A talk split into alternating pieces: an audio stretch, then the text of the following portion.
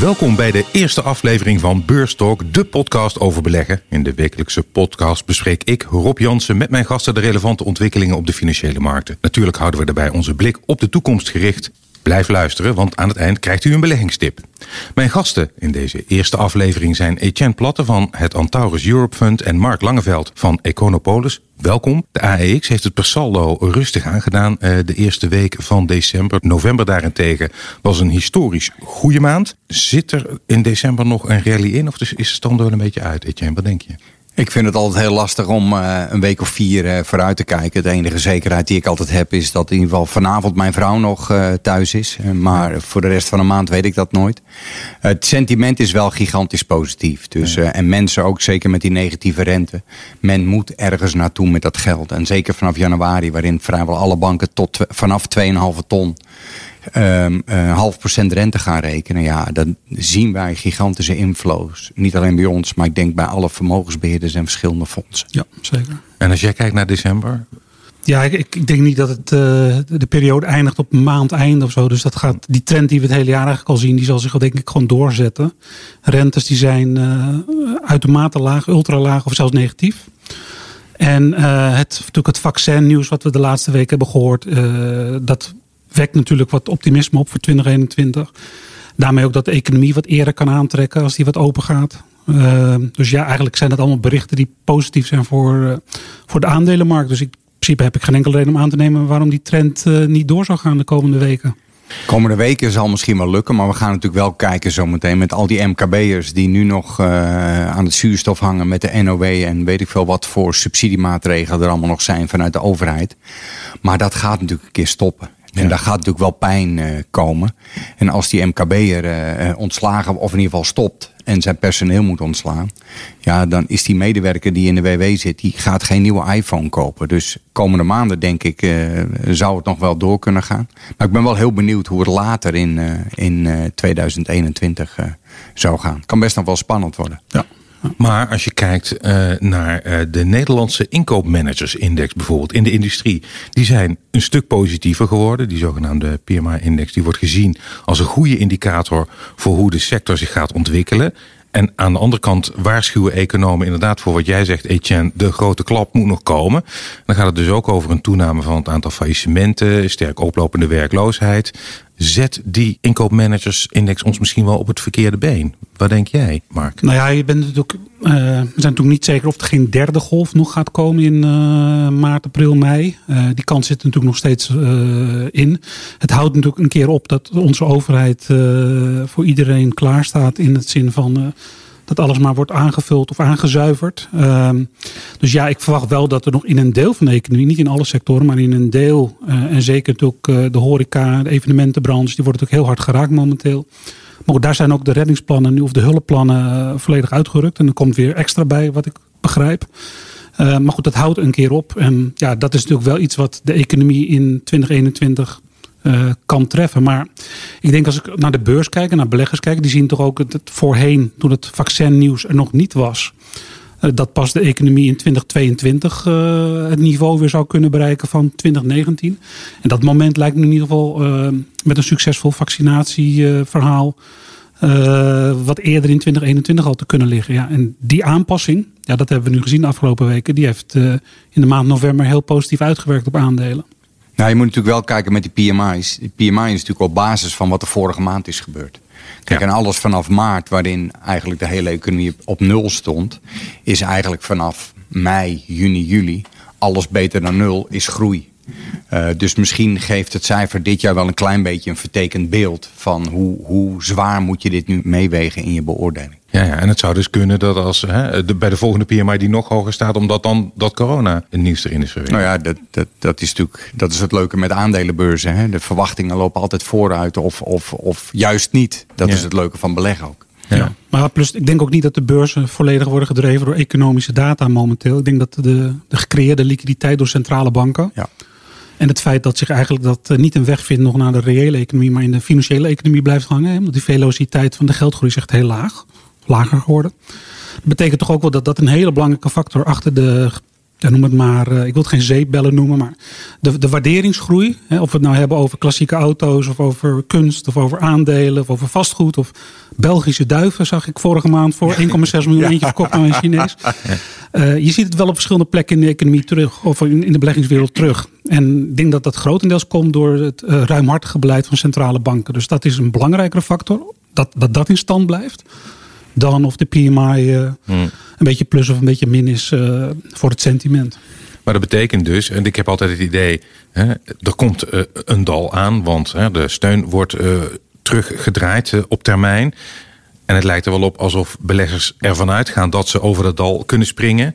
Maar misschien springen ze niet ver genoeg en houdt dat dal te lang aan. En dan ja, op een gegeven moment zou ik zeggen, de koersen moeten volgen. Maar jouw theorie is, zolang centrale banken uh, langs de kant staan, dan is die kans heel klein. Ja, want de, bijvoorbeeld de tekorten in Amerika die zullen in eerste instantie onder Biden nog wel wat oplopen. Want die wil ook in de reële economie gaan investeren. Nou, die tekorten moeten gefinancierd worden door onder andere de Federal Reserve, of belangrijk gedeelte de Federal Reserve. Dus de, de quantitative easing periode is nog lang niet voorbij. En uh, ze zoeken wel naar een exit van uh, die monetaire verruiming. Maar die is denk ik in deze fase en ook in 2021 niet reëel of niet te vinden. En met die enorme liquiditeitsgroei die er toch boven de markt blijft hangen. Uh, dat zal zich een weg banen naar vehicle investeringsassets. Hm. Waaronder in belangrijke mate denk ik aandelen. Omdat er zo weinig reële alternatieven zijn. Belangrijk is dan wel dat het sentiment heel positief blijft. Hè? Want zodra men wat nerveuzer gaat worden, dan kan je dus weer bewegingen zien als die we dit jaar in februari, maart uh, hebben gezien. Maar uiteindelijk lange termijn, als er geen alternatieven zijn, je wordt gewoon gedwongen om wat met je geld te doen. Want anders is er gewoon sprake van geldontwaarding.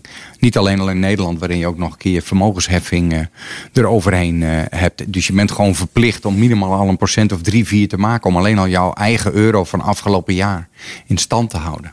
Dus lange termijn denk ik inderdaad, zolang we die steunmaatregelen houden, zal dat absoluut uh, het geval zijn dat die beurzen het prima blijven doen. Maar ik denk tussendoor dat er best wel wat meer volatiliteit en bewegelijkheid in kan komen. Dus ik zou niet vol belegd willen zijn op dit moment. Uh, met het idee dat er, als je fundamenteel kijkt en naar waarderingen kijkt, dat we redelijk aan de bovenkant uh, zitten. En dat er best nog wel wat nervositeit die markt in kan. Je refereerde net aan februari, maart pandemie brak uit. Koersen gingen naar beneden. En ja, de losers waren de banken, de luchtvaartmaatschappijen, de oliebedrijven. Die kelderden enorm op de beurs. Sinds bekend is geworden dat er succesvolle uh, vaccins zitten aan te komen, is er een draai gemaakt. Um, de tech-aandelen die het goed deden in de pandemie, die zijn afgezwakt. En ja, die verliezers zoals banken en oliebedrijven, die zijn hersteld. Die hebben zelfs een topmaand achter de rug uh, in november. Mark, Jij bent nogal van de tech. Zit je nu in zak en as of valt het mee? Nee, nee helemaal niet. We hebben een prachtig jaar, dus dat, uh, dat is zeker niet het geval. En ik denk ook dat uh, als je naar tech kijkt, uh, dan heb je aan de ene kant, natuurlijk net als de gewone oude economiebedrijven, heb je de economie, de cyclische groei. Nou, die, die is voor iedereen even slecht of even goed.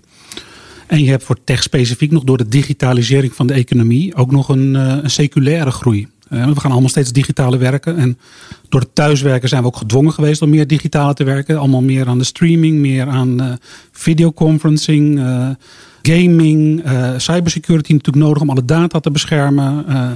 noem het allemaal maar op. Um, die seculaire groei die gaat zeker de komende tien jaar nog door. Want die digitalisering van de economie is niet voorbij. Dus dat is er sowieso een, een, een feit. Die cyclische economie, die is natuurlijk heel slecht geweest afgelopen maanden door de pandemie. Dat heeft ook de tech geraakt. Maar dat viel niet op doordat ze, dat werd gecompenseerd door die seculiere groei. Nu gaat de economie wat sneller aantrekken. Dus dat is gunstig voor de banken, de airlines en uh, zeg maar de oude economiesectoren. Maar daar profiteert tech natuurlijk ook van mee als de, de, de reële economie weer een beetje aantrekt.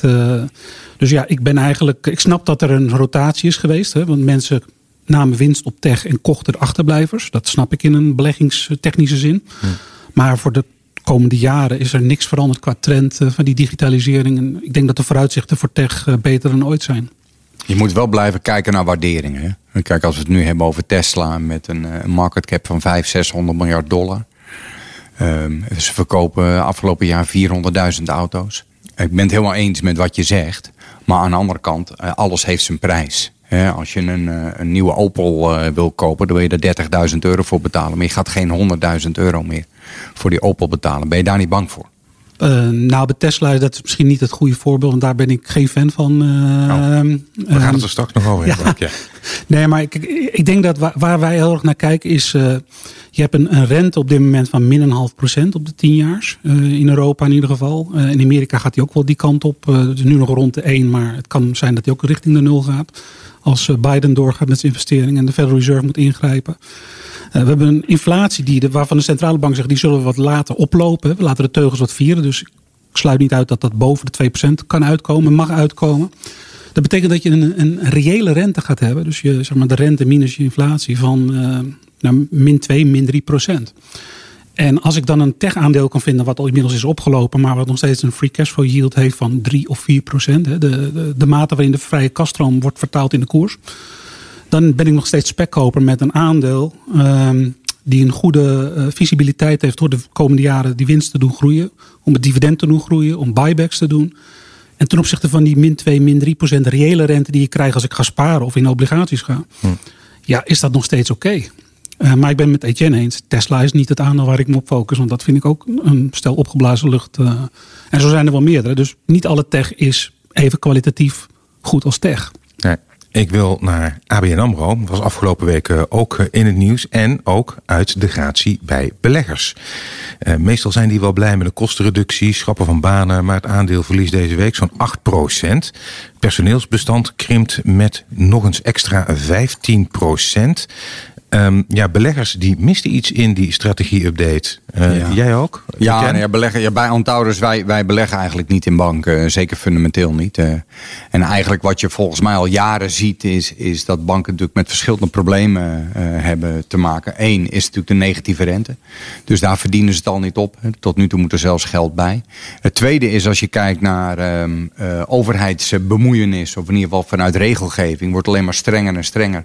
Dus op het gebied van risk en compliance compliance uh, worden er alleen maar meer mensen neergezet. Ik geloof dat we bij Rabobank bijna meer uh, compliance officers hebben dan dat we commerciële mensen nog in dienst hebben. Nou, dat is natuurlijk een trend die ook niet onomkeerbaar is.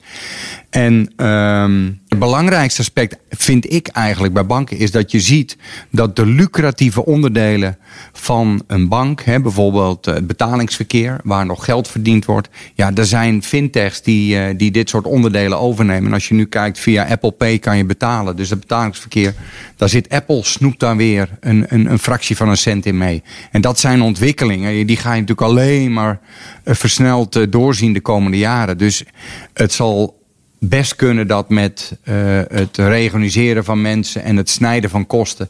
En hopelijk zometeen als die rente weer positief is, dat die banken wat meer kunnen gaan verdienen. Maar volgens mij is de trend voor de komende tien jaar uh, een negatieve. Ik denk als je er tien jaar short blijft zitten, dat je daar um, een hele goede boterham aan kan verdienen. Dus niet aan de stijging van bankaandelen, maar aan de daling uh, van bankaandelen. Helaas. Ik zie jou instemmend knikken. Ja, dan ik, voor mijn techfonds beleg ik natuurlijk niet in banken. Dus ik heb wel in fintech, maar niet in banken. Ja. Um, wij als vermogensbeheerder beleggen ook niet in, uh, in banken omdat we het een black box uh, ook vinden. Ja. En het klopt natuurlijk dat je banken verdienen hun geld door het geld kort aan te trekken en uh, lang uit te zetten. Ja, als ik die, die spread ga bekijken, dan is dat nul versus uh, een beetje of min. Dus daar ga je het niet op verdienen. En natuurlijk, vroeger waren banken, dat waren de dividendaandelen. Maar dat mag natuurlijk tegenwoordig ook niet meer. Omdat ze hun kapitaalratio's moeten versterken. Ja. Nou krijgen we natuurlijk in Europa nog best wel wat uh, economische pijn uh, te verduren, zeg maar. Uh, we hebben nog een, uh, een, eurocrisis misschien te beteugelen met Italië... die toch zijn schulden weer ziet oplopen. Dus ja, het is gewoon niet iets waar ik nou heel erg warm van kan worden om, om in te beleggen. Ik, ik vind het gewoon hele grote risico's. En het feit dat ABN AMRO 15% kan ontslaan van de mensen... Ik geloof niet dat ik uh, afgelopen jaren iemand van ABN AMRO gesproken heb. Uh, bij, bij de dienstverlening naar mij toe als klant. Uh, dus mm. Ja, ik denk ook dat ze de afgelopen jaren, dan heb ik het niet alleen over ABN, maar ook over de andere grootbanken, toch een beetje de strijd hebben verloren ten opzichte van een aantal fintech bedrijven, zoals de Adjens van deze wereld. en daar zijn ze toch te laat achter gekomen dat ze in die categorie toch ook nou ja, hadden moeten investeren of meer hadden moeten investeren. Ik denk ook als je kijkt naar het personeelsbestand bij banken, dat zijn eh, mensen van, onze leeftijd, dus allemaal 50 of ouder. Ja, en die heb je niet nodig uh, op het gebied van fintech. Je moet die jochies van 20, 25 uh, hebben die uh, s'nachts zitten te knutselen aan de computer. En dat zijn de jongens die met de nieuwe ideeën gaan komen. En wat Mark al zegt, Adje en nog een aantal, Apple Pay, noem ze allemaal maar op. Er zijn nog heel veel andere partijen die gewoon de gezonde onderdelen van een bank aan het aanvallen zijn. En dat is ook veel makkelijker. Want daar zitten de jonge lui, die stop je met z'n allen in een hok. En die gaan twaalf uur per dag zwetend zonder deo uh, gaan die aan de slag. En, en die 50-jarige met zijn secretaresse en zijn leaseauto, ja, die gaat het echt niet meer doen. Rob. Die gaat het niet meer doen. En die draai, die kunnen ze ook niet meer maken. Het is grappig. Je moet, uh, nu we het hierover hebben, steeds terugdenken aan een interview dat ik een paar jaar geleden heb gehad met Gerrit Salm toen hij nog topman was van ABN AMRO. En die deed heel erg laatdunkend over betalingsverkeer. Ach, uh, concurrentie op betalingsverkeer, uh, dat levert ons toch niks op. Nee. Uh, dat is, daar heeft hij denk ik een strategische... Nou, er is zo'n boekje, Rob, dat heet de Quote. Ik weet niet of je bij de eerste tien hebt gekeken, maar er zijn de mensen die het wel begrepen over dat betalingsverkeer. Dat zijn de oprichters van Atje. En het is helemaal vreemd dat meneer Zalm dit heeft gezegd. Want die jongens die hebben 15 jaar geleden hetzelfde trucje al een keer gedaan. En toen hebben ze de eerste 100 miljoen verdiend. Hm. Dus zelfs nog voordat Zalm uh, dit constateerde, waren zij al een uh, heel stap op weg. En dat is, dit is eigenlijk tekenend. Hè? Hm. Want de 50ers, 60ers die denken van nee, oude type bankstijl, zo werkt het. Ja, zo werkt het helemaal niet meer. Maar eigenlijk moet je dus, en wat mij betreft, moet je eigenlijk, je moet gewoon een 35-jarige CEO uh, moet je hebben binnen een bank. Die gewoon echt heel duidelijk hiernaar kijkt. Hm. En, en, en, en meneer Hamers is daar voor ING wel mee bezig geweest. Hij ging elk jaar geloof ik twee weken naar Silicon Valley. Om daar zijn uh, gedachten uh, te laten spreken en, en, ervaringen op te doen. Maar uiteindelijk, je hebt een heel groot bankapparaat met 40, 45.000 mensen bij ING. Maar dat zijn allemaal de mensen van mijn leeftijd en, en zeker niet veel jonger. Ja, en die, die kunnen die implementatie volgens mij niet doen. En dat is eigenlijk wat steeds gaande is. Als we kijken naar nieuwe economie, is er ook wel groot nieuws geweest uh, afgelopen week van Salesforce. Levert uh, cloud services en zij kopen berichtendienst Slack voor bijna 28 miljard dollar mark. En dus ze betalen het ook in contanten. Ja, Slack won natuurlijk fors op dit nieuws. Salesforce uh, ging onderuit. De aandeelhouders van Salesforce zijn er blijkbaar niet blij mee. Nou, dat, ik, weet niet of ze. In eerste instantie niet. De eerste reactie is in ieder geval van wat kopen ze nu? Um, ik denk wel dat Salesforce, als je kijkt naar wat ze de afgelopen jaren bij elkaar gesproken hebben met acquisities, dat, je, dat ze een goed track record hebben met het uh, doen van acquisities. Dat ze niet in, uh, in zeven sloten tegelijk lopen, zeg maar. Hm. Slack, uh, ik denk dat het toch een combinatie met Salesforce samen uh, iets is wat Microsoft Teams uh, zou kunnen beconcurreren. Dus ik snap de, de, de redenatie erachter wel. Ja. Um, alleen ja, het is natuurlijk nu, omdat het geld bijna gratis te lenen is en aandelen heel qua multiples hoog staan, is het best wel goedkoop voor een partij om een relatief dure overname te doen. Het klinkt even gek, maar ja. dat is eigenlijk het hele gesternte staat goed om dat soort M&A-transacties te zien, uh, te zien doorkomen. En ik verwacht dat ook een factor gaat zijn in de komende twaalf maanden. Uh, waarbij we nog heel veel uh, fusie- en overnameactiviteiten gaan zien. Doordat ik zeg, ja, het geld bijna gratis is om overnames mee te doen. En de combinatie met Slack, ik denk zodra beleggers zien wat daar qua integratie en synergievoordelen, met name qua upselling en cross-selling mogelijkheden gaan komen, dat het uiteindelijk wel weer een, een, positieve respons gaat krijgen. Maar de initiële, initiële reactie was negatief. En ik, ik, ik ben zelf positief. Ik heb ook positie. Ik moet melden dat ik positie heb formeel volgens mij. Ja. Dit soort verhalen. Uh, maar ik, ik ben gepositioneerd in Salesforce. Dus ik, uh, en ik heb er ook naar gekeken. En ik, ik, ik geloof wel in de strategie. Doet me een beetje denken aan, uh, wat is het, een jaar of 10, 15 terug. Dat YouTube werd gekocht voor 2 miljard. En dat ja. iedereen over de hele wereld zei van nou wat is hier aan de hand. Nou ik denk dat dat uiteindelijk een meest geweldige deal is geweest. We hadden het eerder uh, in deze podcast al over Tesla. Er lijkt uh, op de beurs voor Tesla nou, niet zoveel aan de hand. Hè. We zeiden het eerder al honderden miljarden dollars waard. Maar de verkopen, bleek ook afgelopen week, die zijn flink gekelderd. En uh, de concurrentie van andere fabrikanten wordt steeds sterker. Is het sprookje over? Nou, ik denk op automotive gebied wel. Ja, ik, ben, uh, ik, ik vind auto's leuk, laat ik het zo zeggen. En je ziet nu Volkswagen met de ID3, de ID4, de ID5. En die auto's zitten gewoon veel beter in elkaar. En Tesla is echt fantastisch. Volledig een pionier geweest. Maar uiteindelijk auto's bouwen, auto's maken... is wat mij betreft toch nog wel iets wat die Duitsers verschrikkelijk goed kunnen. Ze hebben te lang gewacht misschien. Het is hetzelfde eigenlijk een beetje als het verhaal wat we net over de banken hadden. Hm. Maar ik heb wel het gevoel dat autofabrikanten in West-Europa dit toch redelijk goed oppakken. En dat zo'n ID3 van Volkswagen, uh, eh, BMW gaat nu komen. Audi is met zijn e-tron heel goed op weg. Ja, dat is zometeen klaar voor Tesla. Op dit gebied, denk ik. Ja, denk jij dat ook, Mark? Ja, ik, uh, in, uh, je hebt ook nog de Polestar die eraan zit te hm. komen. Dus de concurrentie qua modellen, denk ik, de komende jaren wordt alleen maar heftiger. Ja. Um, als ik naar Tesla kijk, dan hebben ze een, eh, een half procent van alle wereldwijde autoverkopen. 0,5 procent. Maar ze hebben nu 30% van de wereldwijde market cap van de, zeg maar, de, de, leidende autofabrikant. Dus dat is toch iets een beetje wat niet met elkaar klopt. Nee. Um, want de totale market cap van de leidende autofabrikant is iets van uh, eh, 1600 miljard. En goed, je praat bij Tesla over inderdaad 500, 600 miljard nu market cap. Dus um, dat staat niet in verhouding. En zeker niet als je weet dat de, de winsten die optische winst die Tesla produceert elk kwartaal, dat dat grotendeels wordt gemaakt door het verkopen van zogenaamde groene certificaten, de zogenaamde EV eh, e Regulatory Credits. Dat zijn certificaten die je in Amerika uh, uh, moet hebben op het moment dat jij gewone benzineauto's verkoopt in Californië bijvoorbeeld. Een soort emissierechten. Ja, een soort emissierechten. En op het moment dat je een elektrische auto bouwt, krijg je dat. Maar op het moment dat je een benzineauto verkoopt, dan moet je er eentje hebben. Nou, er zijn natuurlijk fabrikanten zoals GM en Fiat, die hebben die voornamelijk eh, gewone auto's. Dus die hebben die certificaten nodig, maar die maken niet genoeg uh, elektrische auto's. Dus die kopen dat van Tesla, die certificaten. En dat is eigenlijk de gehele winst bij Tesla komt uit de verkoop van dit soort certificaten. Maar ik denk dat binnen twaalf maanden die fabrikanten wel zelf die genoeg certificaten hebben. Dus die hoeven ze dan niet meer te kopen van Tesla. En dan moet Tesla het doen met de verkoop van zijn auto's. Ja. Nou, die 400.000, 500.000, dat, dat, dat, daar maken ze dus geen winst op op dit moment. Dus ik denk dat... En uiteindelijk, als je kijkt naar de levenscyclus van een auto... dat is een beetje een jaar of acht. Hè? Dus je hebt een nieuw model. Dan heb je na vier jaar een facelift. Dan krijg je nieuwe koplampjes, achterlampjes en een nieuwe bumper. En na acht jaar is er weer een compleet nieuw model. Kijk, die S, die komt uit 2012. Nou, dan hebben we de model 3. Die kwam om uh, twee, drie jaar geleden. Maar dat is uiteindelijk hetzelfde. Hm. De neus en de kont zijn vrijwel hetzelfde als het model S. Dan had je nog die SUV ertussenin. Het is dezelfde auto. Maar dit is het model uit 2012. Hm. En daar denk ik dat ze de slag, als ze niet tussen nu en 12 maanden een compleet nieuw model hebben, gaan ze het volledig verliezen aan de, de West-Duitse of de Duitse uh, merken. En gaan dus ook, die, die, als ze minder verkopen, gaan ze dus ook niet meer verdienen op die, op die emissierechten. Ja, er zijn natuurlijk wel twee factoren nu die de koers blijven stuwen. En dat is, er zaten heel veel shorts in het aandeel die de, hetzelfde sommetje kunnen maken zeg maar, als dat wij doen. Um, en uh, ze komen in de S&P... Die worden gekild, want ja, op een gegeven moment mm.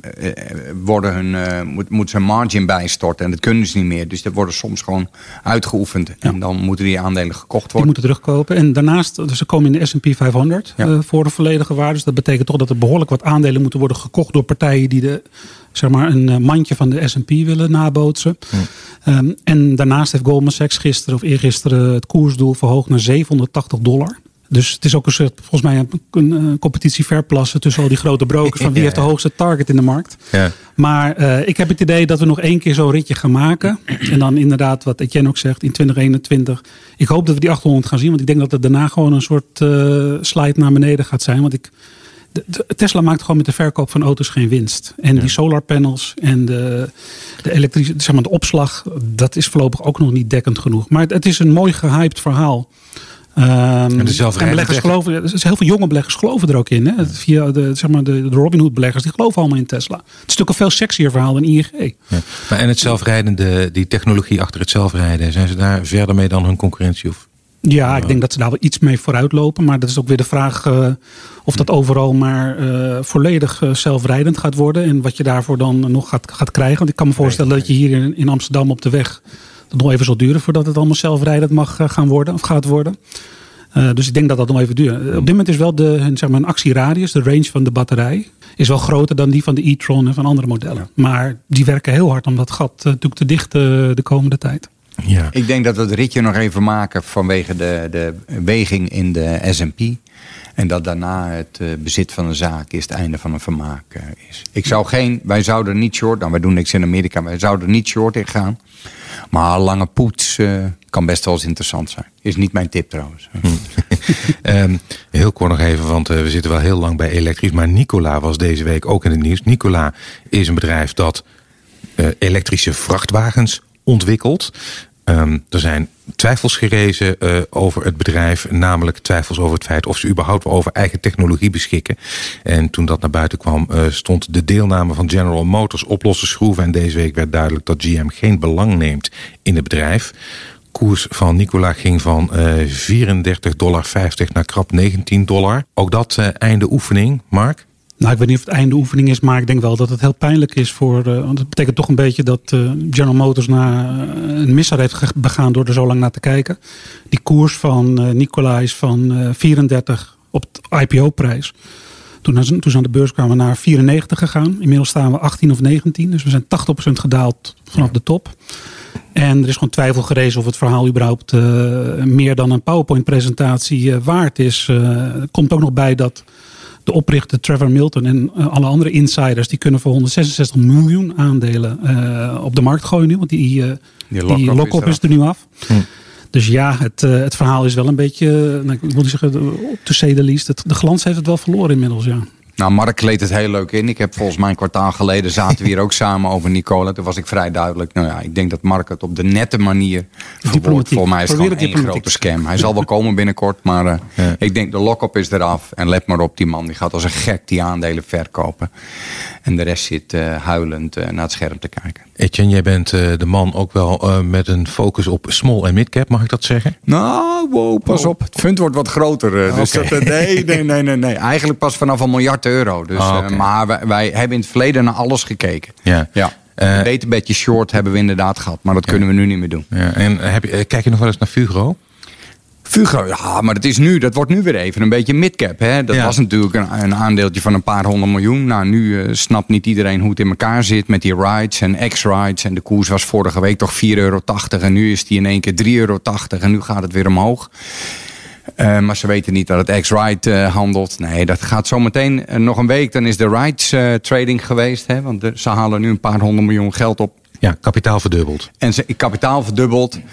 Um, en iedereen denkt, nou het lek is boven. Dus als je nu weer kijkt naar de waardering, ja, daar zit een fantastische waardering in. Um, ik weet hoe dat komt. Eén, er zit veel short in. En twee, uh, de partijen die het long zitten, hebben hun uitgeleende aandelen teruggehaald. Dus je kan geen aandelen Fugro lenen op dit moment. Nou, dat doen ze natuurlijk bewust.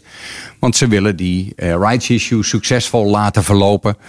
Dat gaat ook gewoon gebeuren. Nou, dat loopt tot de 9 december. Volgende week woensdag loopt de rights trading. Ik denk dat we de dagen daarna de hoogste koers uh, hebben gehad in Fugro voor het komende half jaar. En dat daarna het aandeel weer uh, uh, terug zal gaan van waar het eigenlijk hoort. Ze zijn wel, het is wat natuurlijk wel het mooie is, hè, ze zijn natuurlijk wel gered.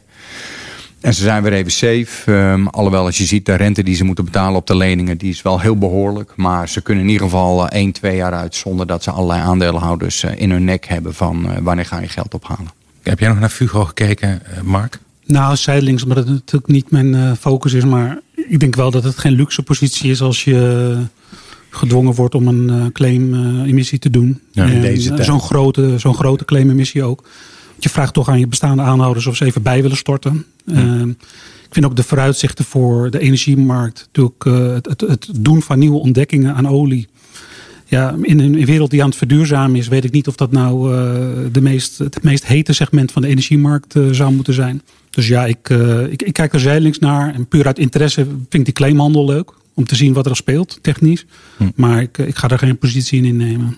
Blijf nog een beetje bij de uh, kleinere bedrijven. En dat is in dit geval uh, Axel, fietsenfabrikant. Wijnand Pon, van de Pon-familie die de Volkswagen importeert in Nederland. Had ooit 20% van fietsfabrikant Axel in handen. Heeft onlangs weer 1,7 miljoen aandelen verkocht. En Pon is eigenlijk al eigenaar van andere merken van Gazelle en Union. En Axel maakt Sparta en Batavus en Rally. Um, daar stapt hij dus uit, Etienne zou de reden zijn dat hij Axel zwakker vindt dan eh, wat hij zelf in portefeuille heeft? Nou, het, het, is natuurlijk wel opvallend, hè? want hij is eigenlijk met Gazelle de grote concurrent van Batavus. Um, Dus aan de ene kant klonk het logisch een paar jaar geleden dat hij een, een bod heeft gedaan. En wat hij toen destijds niet kreeg. Later heeft hij een 20% belang genomen. Nou, dat, dat heeft hij, dat had hij. Tot uh, kort had hij dat nog steeds. En nu heeft hij, vorige week heeft hij gemeld dat hij 7% heeft afgebouwd. En dat hij nog 13% heeft. Hm. Nou, dat is natuurlijk super interessant. Want één, dat betekent gewoon wat, wat iedereen altijd dacht. Dat PON gaat um, Axel van tafel halen. Ja, dat gaat dus niet meer gebeuren. Hij kan natuurlijk ook denken, die fietsenmarkt is zo extreem goed op dit moment. Als ik eruit wil, dan kan ik er nu uit. En eigenlijk is het voor mij, ik denk hij gaat het niet kopen. Want als je wat, wat groter kijkt naar Axel. Axel heeft het natuurlijk. Kijk, die markt is fantastisch. En dan doet ook het slechtste jongetje van de klas. Die doet ook een beetje mee. Maar hmm. uiteindelijk als je kijkt naar Stella fietsen, Van Moof. Ehm, en er zijn nog een aantal merken die het gewoon fantastisch goed gedaan hebben. En helemaal vol op dat online stuk uh, hebben ingezet. Ja, als jij. Ik weet niet of je wel eens gekeken hebt op de website van Batavus of dat soort dingen. Ik, ik denk dat er flashier fietswinkels uh, zijn op dit moment dan, uh, dan dat we nu met z'n allen weer die Batavus gaan kopen. Dus ik denk dat ze puur vanwege het sentiment dat ze denken, nou, we kunnen er nu nog uit. Laten we afscheid nemen en verder kijken. We zijn alweer eh, aan het einde gekomen van deze podcast. En ja, een podcast over de beurs is natuurlijk niks zonder een tip voor de luisteraar. Mark, wat is jouw tip voor de luisteraar? Ook een aandeel waar ik uh, met mijn fonds positie in heb. En ik heb hem al een keer eerder genoemd bij, uh, in, de forum bij Beurswatch. Een Pools gamingbedrijf. Dat, die is inmiddels verdubbeld. Dus dat is een goede tip geweest. Ik hoop dat veel luisteraars gekeken hebben. Maar ik ga hem weer noemen. De CD Project. CD Project. In Warschau genoteerd. Um, hun belangrijkste game die eraan zit te komen is de Cyberpunk 2077 game. Dat wordt de Game of the Year uh, voor de komende twaalf maanden. Uh, dat was toen ook al het geval. Uh, maar hij is twee keer uitgesteld geweest. Hij gaat dus nu volgende week wordt hij gelanceerd. Alle marketing en ik verwacht qua merchandise. En dat dit gewoon één grote home run gaat worden voor dit bedrijf. En dat ze in, uiteindelijk over de hele looptijd van deze game uh, tussen de 50 en 70 miljoen units van deze game kunnen gaan verkopen.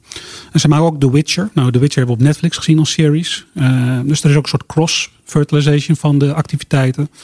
Maar uh, ja, dit is een aandeel waar ik heel veel vertrouwen in heb. En niet al heel goed gedaan heb, maar ik, ik noem hem opnieuw. Oké. Naam nog één keer? CD Project. CD Project. CD Project. Etienne, wat is jouw tip voor de luisteraar? Ja, ik, ik, ik, ik, ik zit bij Antouders. Hè, dus dat is allemaal wat suffer en, uh, en saaier dan wat Mark. Uh, dus het is altijd wat minder spannend. Oh. Uh, aandeel wat ik nu zou willen noemen. En, en, en, dat aandeel heeft het al redelijk goed gedaan. Maar is nog steeds, denk ik, een prima aandeel voor de komende jaren. Is het Zwitserse Partners Group. Partners Group is een vermogensbeheerder die eigenlijk fondsen van private equity heeft. Partnersgroep zegt op zich de Nederlander niet zo heel veel. Maar op het moment als ik zeg dat zij betrokken waren bij de overname van Action in 2011 de, de, winkelketen in Nederland, dan leeft dat iets meer. Nou, dat is eigenlijk waar zij uh, vooral om bekend uh, staan. Partnersgroep had uh, eh, 6 miljard omzet. Er was een vermogensbeheerder met 6 miljard in 2005. Beheert nu meer dan 100 miljard. Halen denken wij afgelopen jaar of dit jaar heel veel nieuw geld op. En we denken ook in januari gaan ze dat vertellen dat het eigenlijk nog weer beter was dan verwacht. Dus daarom het is het zelfs voor het eerste keer een korte termijn tip voor Antaurus. Want ze hebben heel groot ingeslagen in de jaren 2013, 2016 voor die fondsen, voor die private equity fondsen van hun. En zij hebben daar een hele gezonde performance fee op. Dus wij denken dat de winstgevendheid van uh, Partners Group uh, voor 2020 heel goed gaat zijn.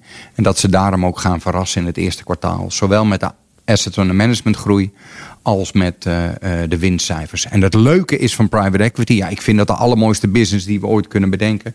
Als we echt niks meer kunnen, zouden we daar wat in moeten gaan beginnen. het mooie is dan, je haalt pensioenfondsen binnen. Die pensioenfondsen geven jou een commitment voor 10 jaar. Dus je kan 10 jaar lang kan jij hun een beheervier rekenen. En het is jouw bedoeling om de bedrijven die jij koopt in dat fonds te exiten tussen de 4 en de 7 jaar. Lukt dat niet, dan zit je er gewoon 10 jaar op. Het is gewoon een prachtig model. Dus jouw, jouw inkomstenstroom is ook heel voorspelbaar de komende 10 jaar. Want als jij als pensioenfonds erin stapt, ja, je zit gewoon 10 jaar committeer aan die fees. Prachtig model, Partners Group. Hartelijk dank Etienne Platte van het Antaurus Europe Fund en Mark Langeveld van Econopolis. We zijn aan het einde gekomen van de eerste aflevering van Beurstalk. Als u wilt reageren, dan kan dat natuurlijk. Mail dan naar rob.beurstalk.com. Dank voor het luisteren naar Beurstalk en graag tot volgende week. Let op, beleggen brengt risico's met zich mee. De waarde van beleggingen fluctueert. U kunt uw inleg verliezen.